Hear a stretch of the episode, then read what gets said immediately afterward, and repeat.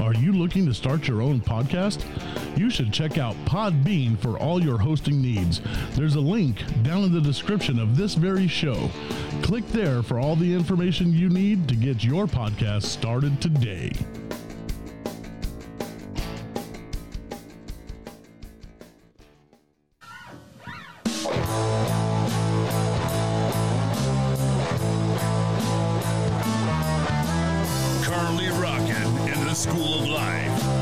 Is here talking about stuff and whatever's going on in his brain. You know it is 100%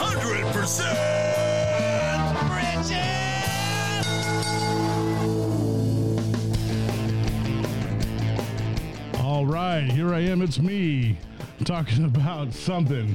So today I'm going to talk about something I, th- I think is kind of cool. I, I, I got this kind of plan this past couple of days, and uh, coming up to this time frame, and uh, I'm I'm going to talk about chess. Uh, you know, chess is a game. Um, it's a strategy game. Uh, it can be played two different ways.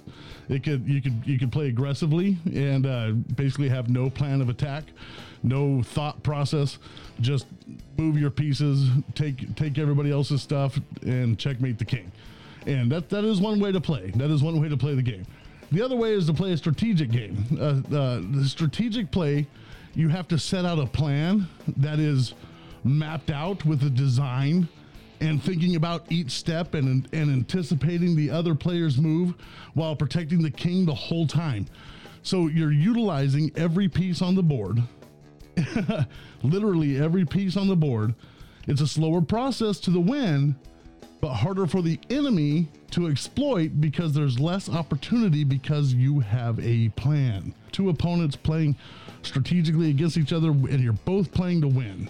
For you, you must also remember you always have an opponent.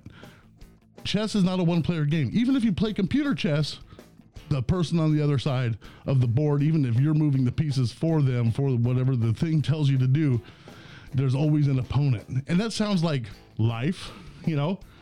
There's always an opponent. Uh, if you're a believer, there is always an opponent. There's always somebody trying to knock you down. There's always somebody trying to move your pieces out of the way when you're trying to get something done. But that's but that's actually why we have to play strategically. You must remember that you always have that opponent who has plans for your downfall. That's what he's out there for. Let's take it. Let's take this picture of this, of the enemy according to the Bible. The devil, our adversary, wants us to wants us to stay ignorant and not look at the whole board as we play. That's one of the keys. I, I tell my grandson all the time. I actually play chess with my six-year-old grandson. Not very often, but I do play with him, and I have to keep reminding him to look at the whole board if you move this piece there, what is going to happen next? You create a plan and, and a process within this because you don't want to play with ignorance. You want to be able to see the whole thing. Second Corinthians 2:11 says, "Lest Satan should take advantage of us, for we are not ignorant of his devices." So you have to actually think ahead of time. Right? You have to think ahead of time to know if I move my piece here, what's the anticipation of the next move coming from the opponent, right? So you're not ignorant of the of the direction that the other player wants to go. And here's here's here's a cool thing. Think about this for a minute. If you think of the the the life of a believer as a chess game, which it really is, you're constantly thinking, you're constantly focusing, you're constantly moving from here to there and forward and trying to do something to get the enemy out of your way so that you can continue doing what you want to do because he's constantly trying to to to mess with you along the way. And if one third of the angels fell with Satan, that means there are two thirds left, which means Satan has less pieces on the board to begin with, so he already has a disadvantage. So if you have that, that would be like starting the game with five less pawns, right? Or he's missing a bishop and three pawns, or he's missing a rook and a knight and four pawns, or something to that nature, where you already have an advantage going into the game especially if you're a believer, you already have an advantage going into the game. Our fight or battle is always with the unseen. Now, well, uh, you know, well, Richard, you you you, you say the chessboard, you have to look at the whole board, you see it, but you never actually know the opponent's move. There are signs that are given. He may try tricks over and over again. Sounds like the enemy to me, right? But we always fight in, in life, we always fight a battle that's unseen. It's the battle within our mind, it's our emotions and our heart. We don't see those things. We feel them, we hear them, but we don't actually see it. This is where we can't physically see with our eyes. We can't see our heart beating, we can't see our mind, we can't see our emotions. So we need to train the brain to work within the scope of the Word of God to battle the unseen and always stay a step ahead. So you don't know what the what your opponent's next move is going to be on the board. You may you may start out with your with your knight. You know, you move that out towards the middle because the four the four pieces protect the center you know, well, let's not get into that. I want to try to keep this as simple as possible. So you move your knight out, and then you go, what's he to do? Now, most likely, he's either going to move his knight out on the opposite side or on the exact same side. He's going to try to mirror your moves or something of that nature if you go first, right? So you anticipate what he's going to do, but the reality is, you really don't know, especially if you're playing somebody that's not strategic. Oh, he's put his knight out there. I'm going to move this. Why? I don't know why he moved that, right? So here's some truth. Ephesians 6:12, you guys should be familiar with this. We do not wrestle against flesh and blood, but against principalities, against powers, against the rulers of the darkness of this age, against spiritual hosts of wickedness in the heavenly places. Those are things that are unseen. But we're in a time right now come on, right? That a lot of stuff is unseen. They're they're hiding things, right?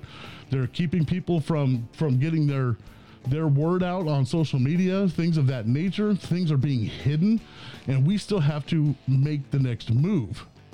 There will always be some kind of fight in our lives, no matter no matter what. There, no matter what you do, no matter what direction you're headed in, no matter what your job is, there's always going to be some kind of fight. Are we keeping ourselves ahead of the curve? Are we placing our pieces on the board in a strategic fashion where we keep our king protected and yet go after the enemy at the same time? See, that's the thing. We need to protect the king. The king is in us. Jesus the king lives inside of us. We need to protect that. That doesn't mean you don't go tell people who you are. What that means is you have to know who your enemy is and what he is trying to do against you. And God has given us the Holy Spirit to guide our steps, direct our paths. If we're engaged with Him, we will see the opportunity before each move we make. So if you're engaged with the Holy Spirit, you're engaged with Holy Spirit. You're, you're, you're, you're praying when you don't know when to pray. You pray. You pray in the Spirit. You, you do those kinds of things, and and you're engaged with Him. And and you know, that's what happened with Paul. He became engaged with the Holy Spirit. He became engaged. He was connected. He knew exactly. He taught. He learned from Him. Come on, somebody, right? He learned from him. He knew how to move forward in the next thing. And he was out killing Christians and doing crazy stuff. And this crazy transformation happens, and now he's a Christian too, right?